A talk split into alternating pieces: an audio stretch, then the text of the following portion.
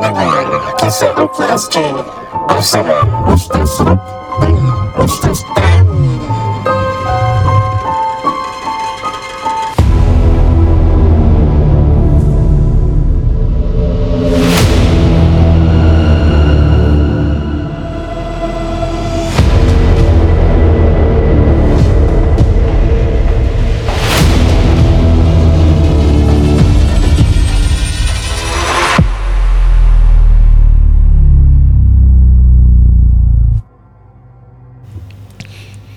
Assalamualaikum warahmatullahi taala wabarakatuh. Bersama saya Ruknuddin Zainur. Tamli Khokham dalam rancangan Kisah Ruqyah SG. Apa khabar anda semua? Diharapkan anda dalam keadaan sihat walafiat sambil mendengarkan kisah-kisah hantu di samping kita mempelajari sesuatu. Bukan hanya sekadar cerita seram tapi tak ada pembelajaran. Apa kubal ni? Satam sihat? Alhamdulillah Bagi anda yang sedang mendengar episod ni kita rekod untuk uh, pada waktu yang anda sedang mendengar ni ni dah rekod dah beberapa minggu yang lepas.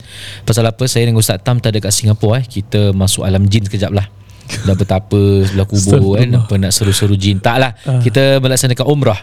Uh, jadi di, di waktu-waktu yang tak ada kita rekod uh, awal-awal dululah uh-huh. dan Ustaz Tam berangkat pada 23 November lepas saya pula berangkat 29 November lepas so dalam 2 minggu kita tak bertemu di Singapura jadi kita terpaksa rekod secara awal. Dan episod kali ni ialah penanggal. Apa nama cerita dia ni? Aku tengok balik. Uh, episod 262 penanggal di hospital.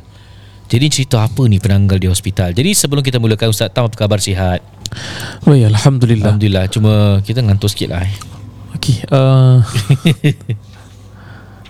Saya tak tahu Saya sebenarnya Kita sebenarnya dah, Tadi kita dah rekod YouTube sebenarnya. Ya ya Ah, So ya. sekarang kita tengah uh, rekod podcast pula lah InsyaAllah. YouTube tadi pun premier kan? Hmm. hmm. Penat tak penat InsyaAllah kita akan sediakan uh, Konten yang selesa Untuk para pendengar kisah Rukia SG Alhamdulillah. Okey para pendengar kisah Rukia SD Sebagai permulaan ni Saya nak cerita pasal Tanda-tanda umum Orang yang terkena serangan jin nasab.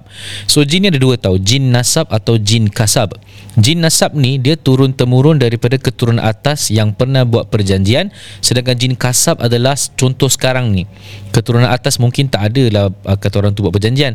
Tapi kita mengambil khodam Sebagai pendamping. Jadi tu nama jin kasab So sekarang saya nak bincang tentang Tanda-tanda umum Orang yang terkena serangan jin saka Ataupun jin nasab saya akan bacakan uh, sedikit dan uh, sila lihat jika anda ada tanda-tanda diagnosa seperti itu. Yang pertama, nyeri ulu hati. Ha, ini saya ambil dari kitab Risalah Pelubur Jin Leluhur karangan Syekh Ustaz Muhammad Faizah Hidayatullah. Alhamdulillah uh, saya diberikan izin dan uh, sanad daripada beliau eh, untuk uh, mengkupas kitab-kitab yang beliau karangkan. Alhamdulillah.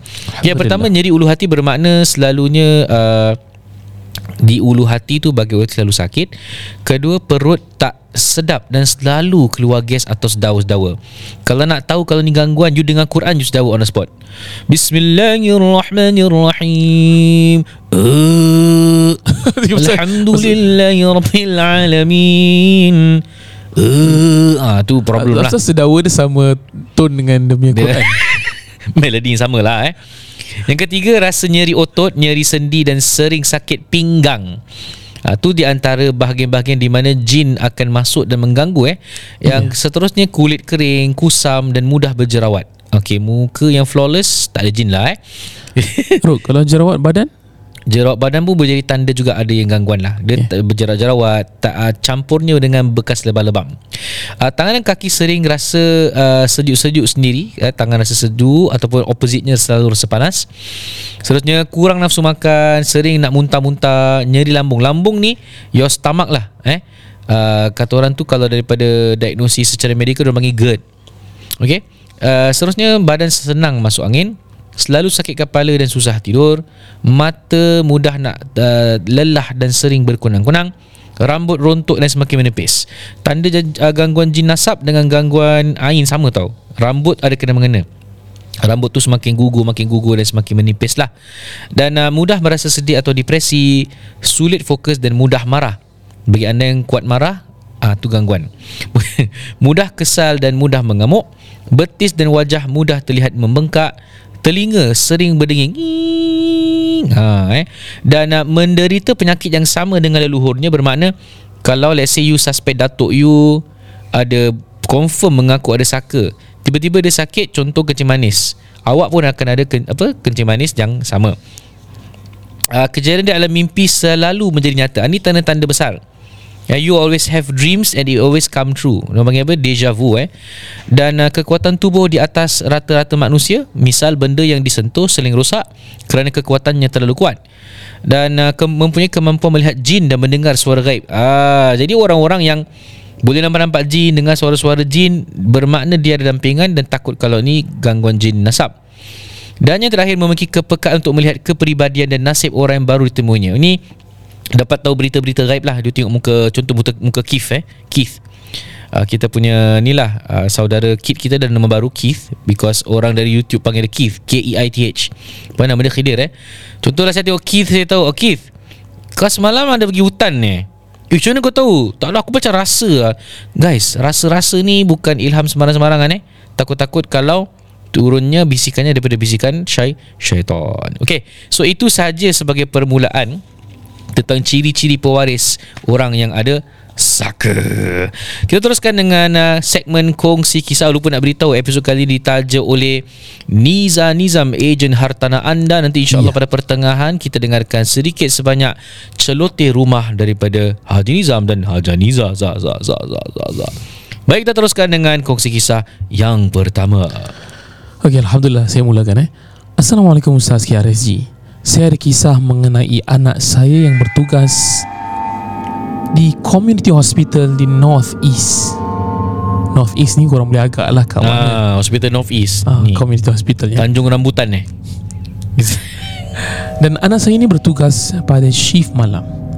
Dan dia beritahu saya dia ada penang bukan dia ada. Dia beritahu yang ada penanggal di tempat kerjanya. Ui. Tapi tak pernah lah anak saya terserempak. Yang sering diberitahu ataupun dikhabarkan oleh rakan-rakan kerjanya. Jadi ketika anak saya belum lagi bertugas Oh okey Diterangkan Rakan-rakan kerja Kawan-kawan anak dia tu Ceritakan Sewaktu anak dia belum mula kerja lagi kat situ. Maksudnya awal-awal dululah. Jadi pada satu malam Allah nak izinkan anak saya Ternampak di dalam bilik ward ketika dia sedang beristirahat di kaunter. Maksudnya dia sedang rehat, dia nampak di dalam ward tu ada sesuatu. Kemudian dia ternampak lembaga ataupun sosok lembaga hitam Oh, gangguan-gangguan. Sosok saya sedang dicekik oleh sosok tu taklah gua. gangguan. sorry sorry. Dia ternampak sosok lembaga hitam yang sedang tiptoe Huh? dalam keadaan bongkok di sebelah tingkap. Kemudian dia beritahu saya Dia nampak dengan jelas Tetapi dia berbaik sangka mungkin itu patient Tapi Dia dah pastikan semua patient dekat situ dah tidur Dah tak ada yang bangun lagi Dan anak saya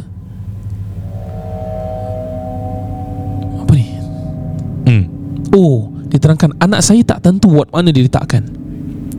Dia juga pernah diberitahu yang patient selalu juga memberitahunya ada makhluk dalam ward tersebut.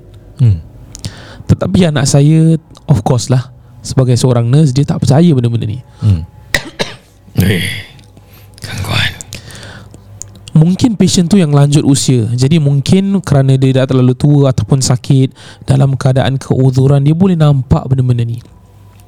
Sekarang anak saya ni pula Ustaz Dia dah macam season sangat. Hmm. Dia dah tak kisah dia nampak ke tidak Asalkan niatnya untuk bekerja kerana Allah Subhanahu Wa Taala. Dan terima kasih Ustaz sudi membaca. Semoga Allah merahmati uh, Kalian berdua. Masya Allah. Alhamdulillah. I got just one comment Yang nampak-nampak dia seorang Tapi yang lain nampak selalu tak? Kalau dia sahaja yang boleh nampak ah, Takut-takut ada dampingan jin Yang membuatkan dia ada indigo Atau kata orang tu macam third eye lah. So Cuba-cubalah selalu-selalu Buka suratul Baqarah Dengarkan ayat-ayat suratul Baqarah.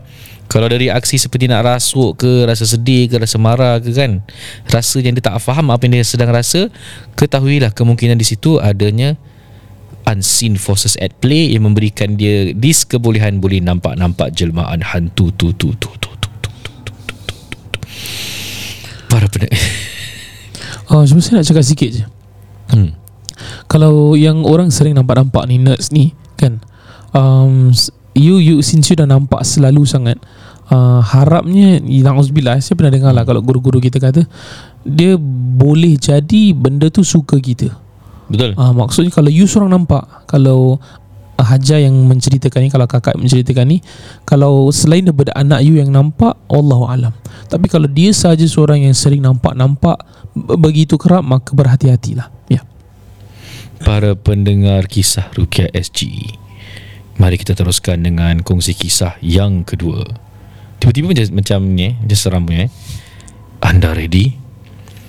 Assalamualaikum Ustaz Kisah Rukia SG Saya dah dengar podcast kalian eh. Just nak share dengan awak lah Experience uh, saya dulu Dengan arwah bapak saya. Dulu saya masa kecil Saya suka ikut arwah bapak saya Pergi ubatkan orang. Macam mana you guys buat lah? Hmm. Dengan surah-surah suci Al-Quran uh, Surah Al-Fatihah Ayatul Kursi Tiga Kul Dan kebanyakannya adalah suratul Baqarah. Saya masih ingat eh Sebelum Kita pergi rumah untuk orang berubat Kita ambil wuduk Lepas berubat pun sama tapi dengan solat bertahajud. Bagus ah. Arwah bapak saya ber, pergi berubat selalu bawa kain batik and in English few branches of down I don't know what it's called. Itu selalu mesti ada dengan dia. Saya tak tahu apa kegunaan dia tapi saya selalu tengok dia bawa tapi tak pernah pakai. During berubat, I boleh nampak patient tu kerasukan. Of course, rasa takut. But lama-lama jadi tak takut. Especially bila Ustaz Ruk buat sound effect Sama Ustaz bunyi dia 100% sama. Benda-benda Benda-benda yang saya dengar selalu eh Ih. Pertama mesti mengilai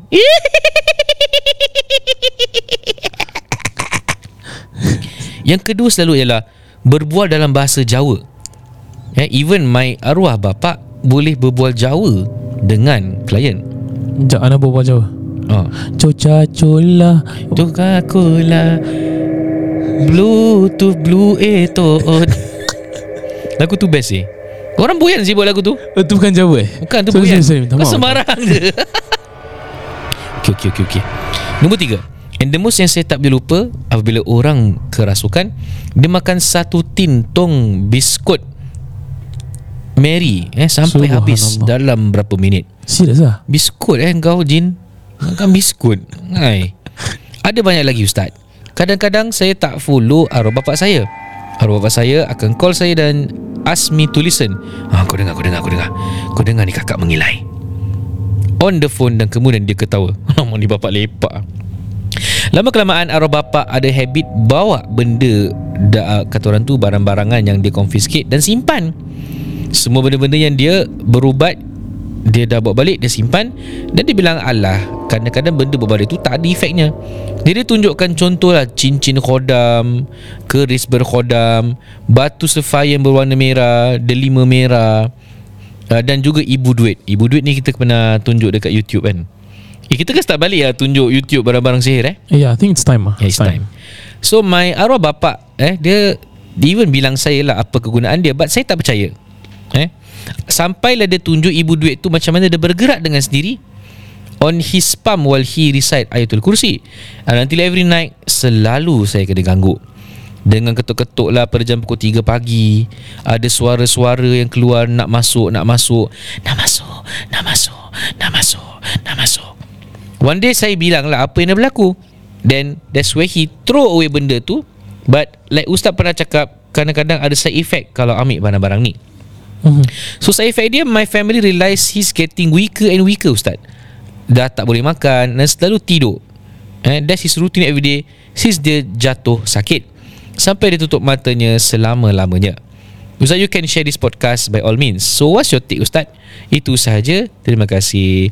Okay uh, I just want to say Your father rawat Betul lah Syar'i lah So far tak Hmm. ada benda-benda Yeah. Cuma bawa balik benda-benda tu Boleh tak ada gangguan uh, Kemungkinan boleh Kita sendiri letak barang-barang sihir Di dalam studio kita Hmm. Yang kadang-kadang bila rekod tu Macam-macam ada gangguan Sekarang ni in fact kita tengah kat studio Pukul 11.30 Tengok nanti pukul 12 malam Ada gangguan atau tidak Benda bergerak ke apa kan Hmm. Tapi normal lah ha, Ni normal Oh. Bermakna Kalau you diuji Allah nak uji nak menaikkan martabat kita. Just ingat macam gitu je lah eh.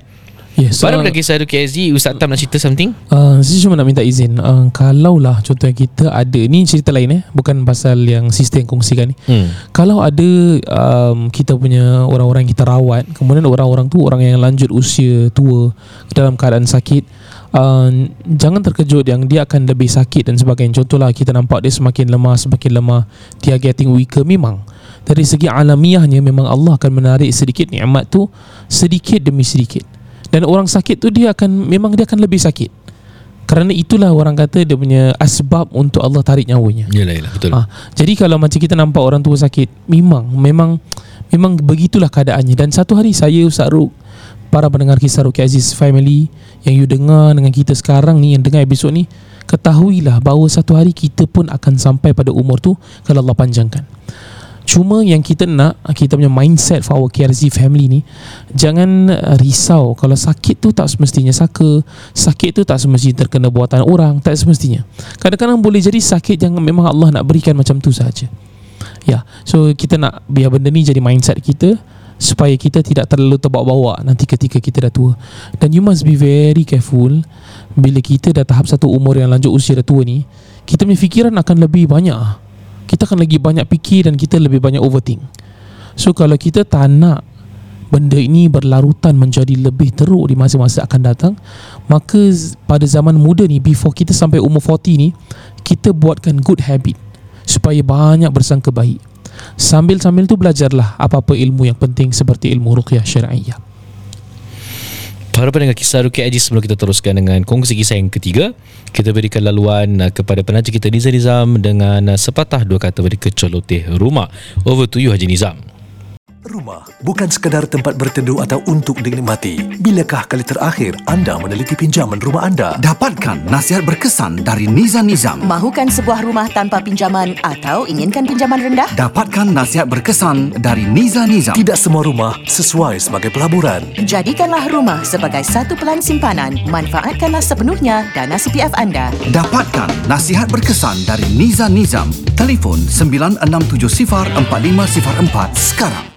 Assalamualaikum. Terima kasih kerana mendengar KRSG guys. Kami Niza Nizam dari Propnex. Setiap episod kami akan kongsi secara am informasi dan isu-isu berkaitan dengan rumah. Baiklah, episod kali ini menyentuh tentang Cash is King.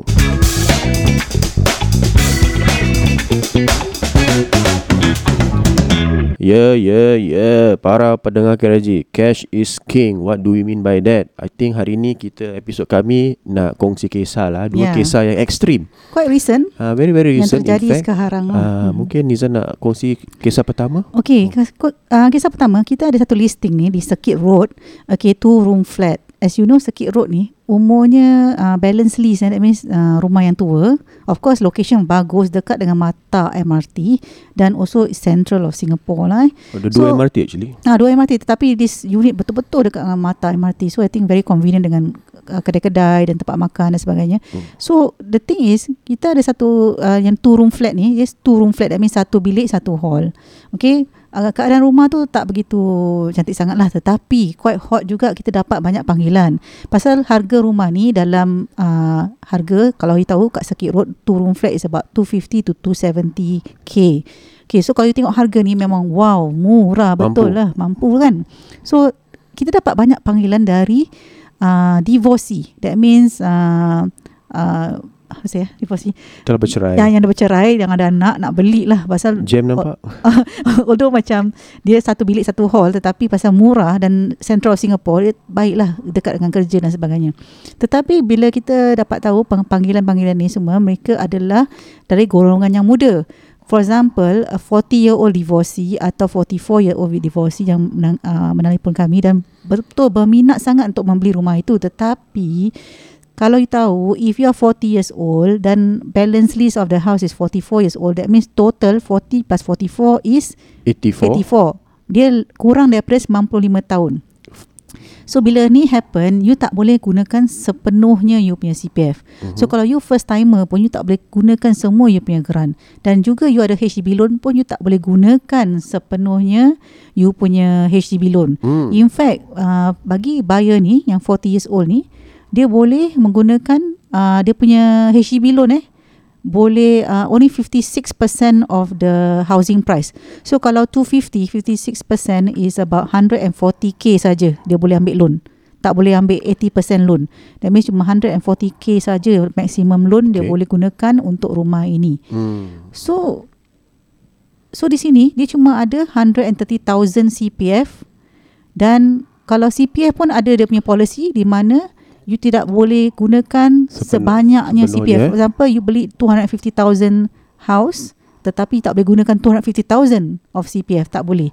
Dia boleh gunakan up to 175,000 saja. Ada limit di mana kegunaan CPF.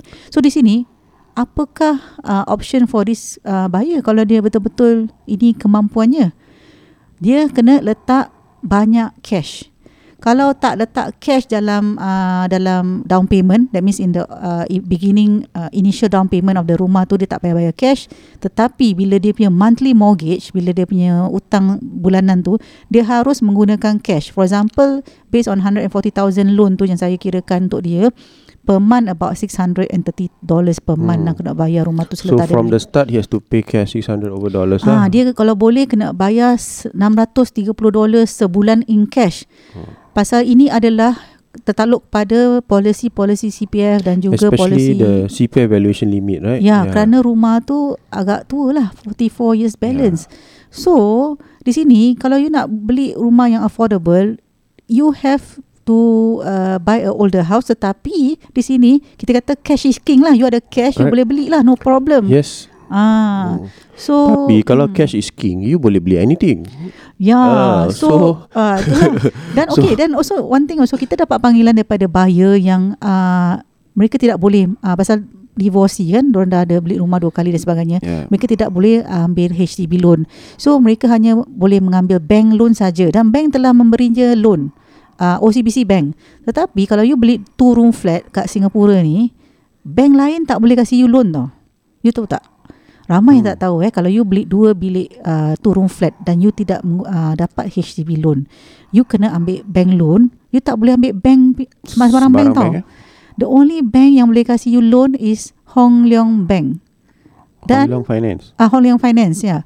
Dan uh, bila you dah ambil uh, daripada Hong Leong tu pun Hong Leong ada uh, tertakluk pada mereka punya policy lah kalau dia nak loan pada you ke tidak. Pasal macam buyer ni pula dia umur empat- another buyer dia umur 44 tahun tetapi Hong Leong Bank kata oh pasal profile dia tak begitu bagus dan dia membeli two room flat yang 44 years old uh, balance ni tak boleh. Ya, Ah. bank ada dia dia have the right of refusal lah. Dia tak nak Ya. kasih awak loan jadi awak tak ada tak boleh dapat loan. tak boleh lah. dapat loan lah. Hmm. Walaupun Ah, harga rumah tu sangat menarik. Hmm, Ah. sangat mampu tetapi tak mampu jugalah. Yeah. kan so, macam itu. So is uh, So uh, yes, this Hmm. is a this is a, a, a actual case eh di mana uh, jika anda tidak ada cash uh, sukarlah untuk anda uh, membeli rumah Yeah. yang harga So, yang if- berpatutan. if you out there think that okay tak apa saya beli rumah yang lebih muda sikit lah. Ah ya, yeah, two room flat yang baru eh yang about maybe 5 to 10 years old eh. hmm. Harga dia about 350,000. Yeah. So it's about 100,000 more kalau you boleh beli. Alhamdulillah. Alhamdulillah. Yeah. Okay. So, So that's uh, our topic today is cash is king eh. Jadi Hmm. yeah, interesting lah pa- pada kami uh, because uh, kita punya kehidupan ataupun kita punya proses pembelian rumah ni tertakluk pada banyak polisi Polisi, dan ya. banyak juga undang-undang Ya. atau cara eh. Ya dan Ah. awak kalau awak tahu banyak undang-undang kan. Tak, that's why all these buyers yang tidak mempunyai ejen bersama mereka Ah kita lah yang kena proseskan ni semua. Ah, Ah, so right. actually uh, kita No. terpaksa membantu eh walaupun kita Yeah. uh, actually engaged by the seller. Uh, so kita harus bantu kerana kita tidak mahu deal ini uh, apa go go haywire kerana kita tidak buat our due diligence. But Yeah. more importantly, Hmm. our topic cash is king is because kalau you ada cash, uh, there's no policy that can stop you. Yes. Uh, so that that that's how That's we why we see. say cash is king. Yeah. Ah. So okay, tapi Hmm. okay, uh, ni kita masuk uh, kepada kisah yang kedua. Uh. Quite recently, kita telah pun menjual satu four room flat. Eh. Mhm. Four room flat with balcony, very rare in Singapore. Uh, rare rare in Punggol especially. Ya, Punggol dan Bagi- Sengkak bagi tahun Punggol, yang uh, pagi tahun yang baru selalunya new town forum lah, new town, forum sorry. BTO kan banyak yang tak ada balcony. Saya rasa kan. 90% tak ada Even balcony. five room pun tak ada balcony yang baru punya. Ya. So ni you ada balcony dan balcony pula cantik lah. Tak Ya. bukan macam yang planta-planta kecil-kecil tu eh. Okay. It's So basically balcony. this four room with balcony in faces the river. So Hmm. I don't want to say which river lah, tapi it's it's a nice view, nice sunset view and all that. It's not on a high floor, mid floor probably, Mhm. and uh, well renovated. And Ya. uh, dalam jangka masa satu hari kita dapat three offers eh. Ya, And there were Alhamdulillah. about 10 to 12 people, groups of buyers that came. Kita pun tak nak uh, terlalu ramai. Kita put it a uh, specific specific pula specific timing for people to come and Yeah. view and those who Mhm. can view uh, serious can come and view. Ya, kita pun tak minta harga yang tinggi. Kita Yeah. actually minta harga yang berpatutan. Tetapi kerana banyak permintaan eh, Yeah. uh, I mean as like the demand that come for the first day banyak sangat, kita pun uh, Kita mendapat harga yang di atas permintaan lah. Jadi it's Mhm. something uh, interesting. yeah, which we uh, don't expect in today's market eh, actually Yeah. eh. Uh, And we are not the kind of agent that will do a price war. apa, Uh, ah, no, kita I think. Mhm. we let the owners decide on which is the best profile, which is the uh, best uh, timeline, that kind of thing, supaya kita punya proses pun tidak uh, tergendala. Mhm. Tapi yang interestingnya yang cash is king eh, Mhm. chances ah this unit will have COV, Yeah. and Dan- all the mm. agents and buyers that came are aware.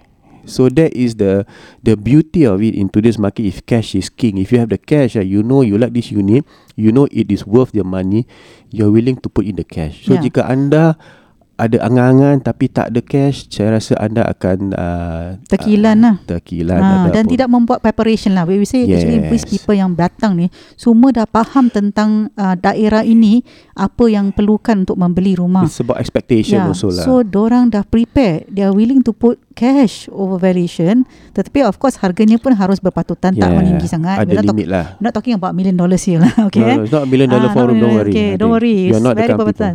Dan uh, mereka pun uh, amat uh, happy lah because uh, owner tu pun tak perlu extension. So this is also the thing No, why this is what we, we, we, we, when we tell owners, right, uh, you have, if you want the best price, you must have the best terms and condition. yes. That's where you ha- stand the best chance to get the best price. This is Yeah. how market works. It's about demand and supply and also terms and condition. Price is one thing, tapi terms does break or make the deal. Yeah, dan also prepare your house. Okay, bagi seller because Nizam is talking about cash is king kan untuk Hmm. Yep. yang uh, pembelinya yang ready eh, are ready dan ada HFE. Kita pun ada pembeli yang datang suka sangat tengok rumah tu nak pula tetapi terkilan pasal HFE pun tak siap. Hmm. Actually yang uh, one of the offers yang we got uh, dia suka dia in fact give the highest offer tetapi HFE-nya tidak ready kita tidak boleh mem- memberi kepadanya. Yeah, Ah, dia dah it's- it's terlambat a- lah. yes. Terkilan lah pasal orang lain dah lebih sedia daripada dia. So Correct. kalau you nak lebih sedia you kena ada agent yang memberi you uh, guidance and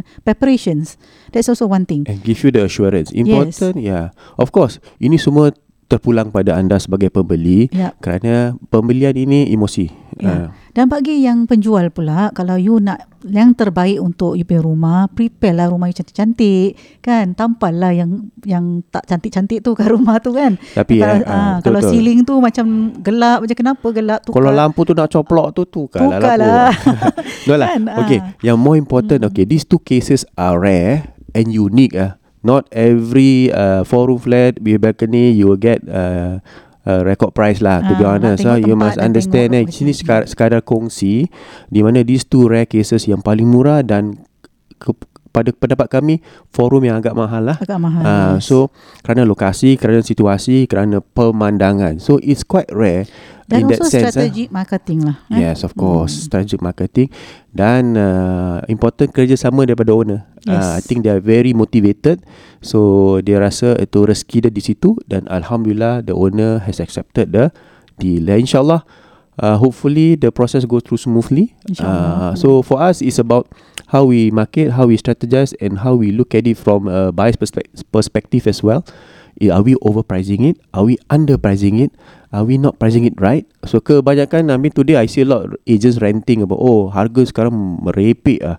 Tapi tengok lokasi lah eh. Tengok Hmm, situasi. Tak semua yang Ah, boleh anda letak harga yang tinggi Yes. dan letak harga tinggi untuk menunggu buyer yang beli pun itu pun salah. ah. Uh, have the right uh, positioning lah I Yeah. would say Correct. You as seller, you also cannot be apa expected. Uh, you must manage your expectation kerana opportunity cost. Maksud Yes. saya, di mana jika rumah anda tak terjual, ru- rumah yang anda nak beli tu mungkin akan akan dijual, akan terjual. Jadi anda punya peluang tu akan uh, terlepas lah. pada Ya, pendapat masa saya. itu emas. Eh? Betul. So, So- have a right positioning whether nak jual atau nak beli tu timing is key also. Correct. Lah. So para pendengar KRJ, jika anda ingin jual rumah anda tak tahu bagaimana nak position midfield ke attacking ke defending ke goalkeeping ke, there's only one number to call.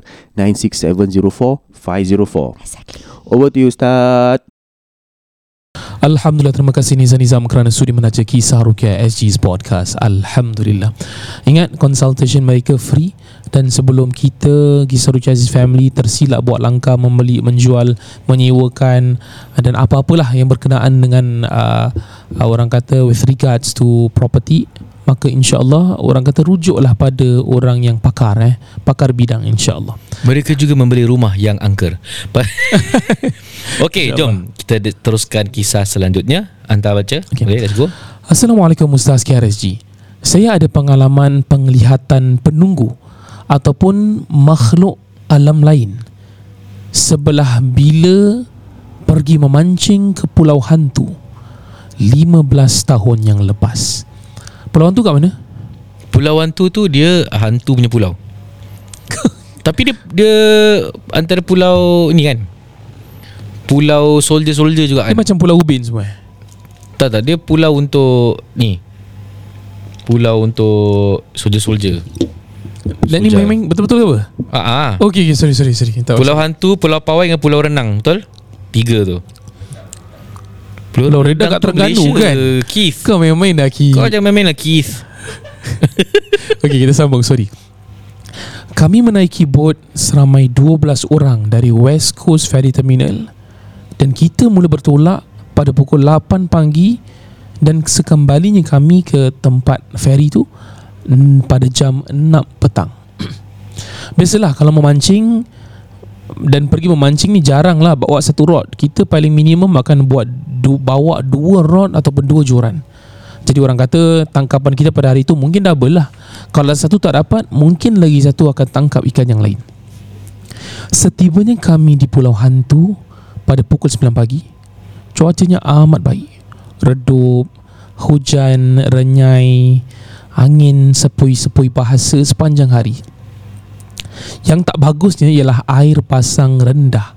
Jadi pancing di jeti orang kata ialah pancingan yang paling uh, sesuai lah. Orang panggil low tide eh. Oleh kerana satu pemancing ni oleh satu peman, oleh kerana satu pemancing minimum dua rod ataupun dua joran Hmm. jadi jeti ni penuh Orang kata tak ada tempat lagi lah untuk saya memancing Saya terpaksa cari kegiatan lain Orang kata cari kerang, cari siput Dan apa ni, carilah kehidupan laut di legun Bila air sudah rendah Saya di legun hingga petang Fast forward End of part 1 Saya baru perasan cerita dia sampai situ je. Oh, so what? Serius? Ada lagi ke apa? tak tu je. So I message this guy dekat uh, IG story lah. I said Tapi tu lah cerita dia tak complete. Silakan send kisah sambungannya. So itu hanya part 1 Subhanallah. Saya tadi baru ingat Baru nak naik climax je. Ha. Okey Alhamdulillah So nanti kita nantikan uh, Kalau dia sambung cerita dia Kita akan kirimkan kepada anda semua. Ya para pendengar Kisah Ruki SG Sebelum kita uh, bersurai Atau menghentikan re- recording kita Ustaz Tam ada sepatah dua kata Nak bercakap ni. Okey insyaAllah Alhamdulillah. Uh, Jangan lupa untuk uh, subscribe pada YouTube channel kami Kisah Rukia SG Alhamdulillah. Dan saya nak minta izin Kalau insyaAllah ada rezeki bersama Tahun depan 2024 onwards Maybe Maybe insyaAllah February onwards lah eh, Kita cuba.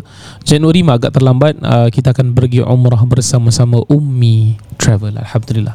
Bagi anda yang inginkan uh, services pengurusan jenazah jangan lupa kontak uh, company saya Ustaz Ruk 88549122 88549122 uh, insyaallah uh, kita akan laksanakan dan terbaik bagi mereka yang telah pergi dan uh, ki- Terima kita kasih. akan rukyahkan oh. belum lagi Okey belum terima kasih. Aku nak buat lawak tak jadi. Okey okey okey. okay, Buat buat buat buat lawak lu Buat lawak lu Okey, kain kapannya kita akan rukyahkan eh. Okey. Taklah gurau-gurau tak tak tak tak mengarut. Okey. Okey okey InsyaAllah kemudian uh, Terima kasih kepada penaja kami Niza Nizam kerana sudi menaja kisah Rukia SG Episod selanjutnya kita akan bincang sedikit sebanyak mengenai bila terkena gangguan jin apa yang berlaku kepada badan kita secara fizikal. Jadi nantikan episod selanjutnya. Sekian dari saya Ruknuddin Zainur. Wabillahi taufiq. Wassalamualaikum warahmatullahi wabarakatuh.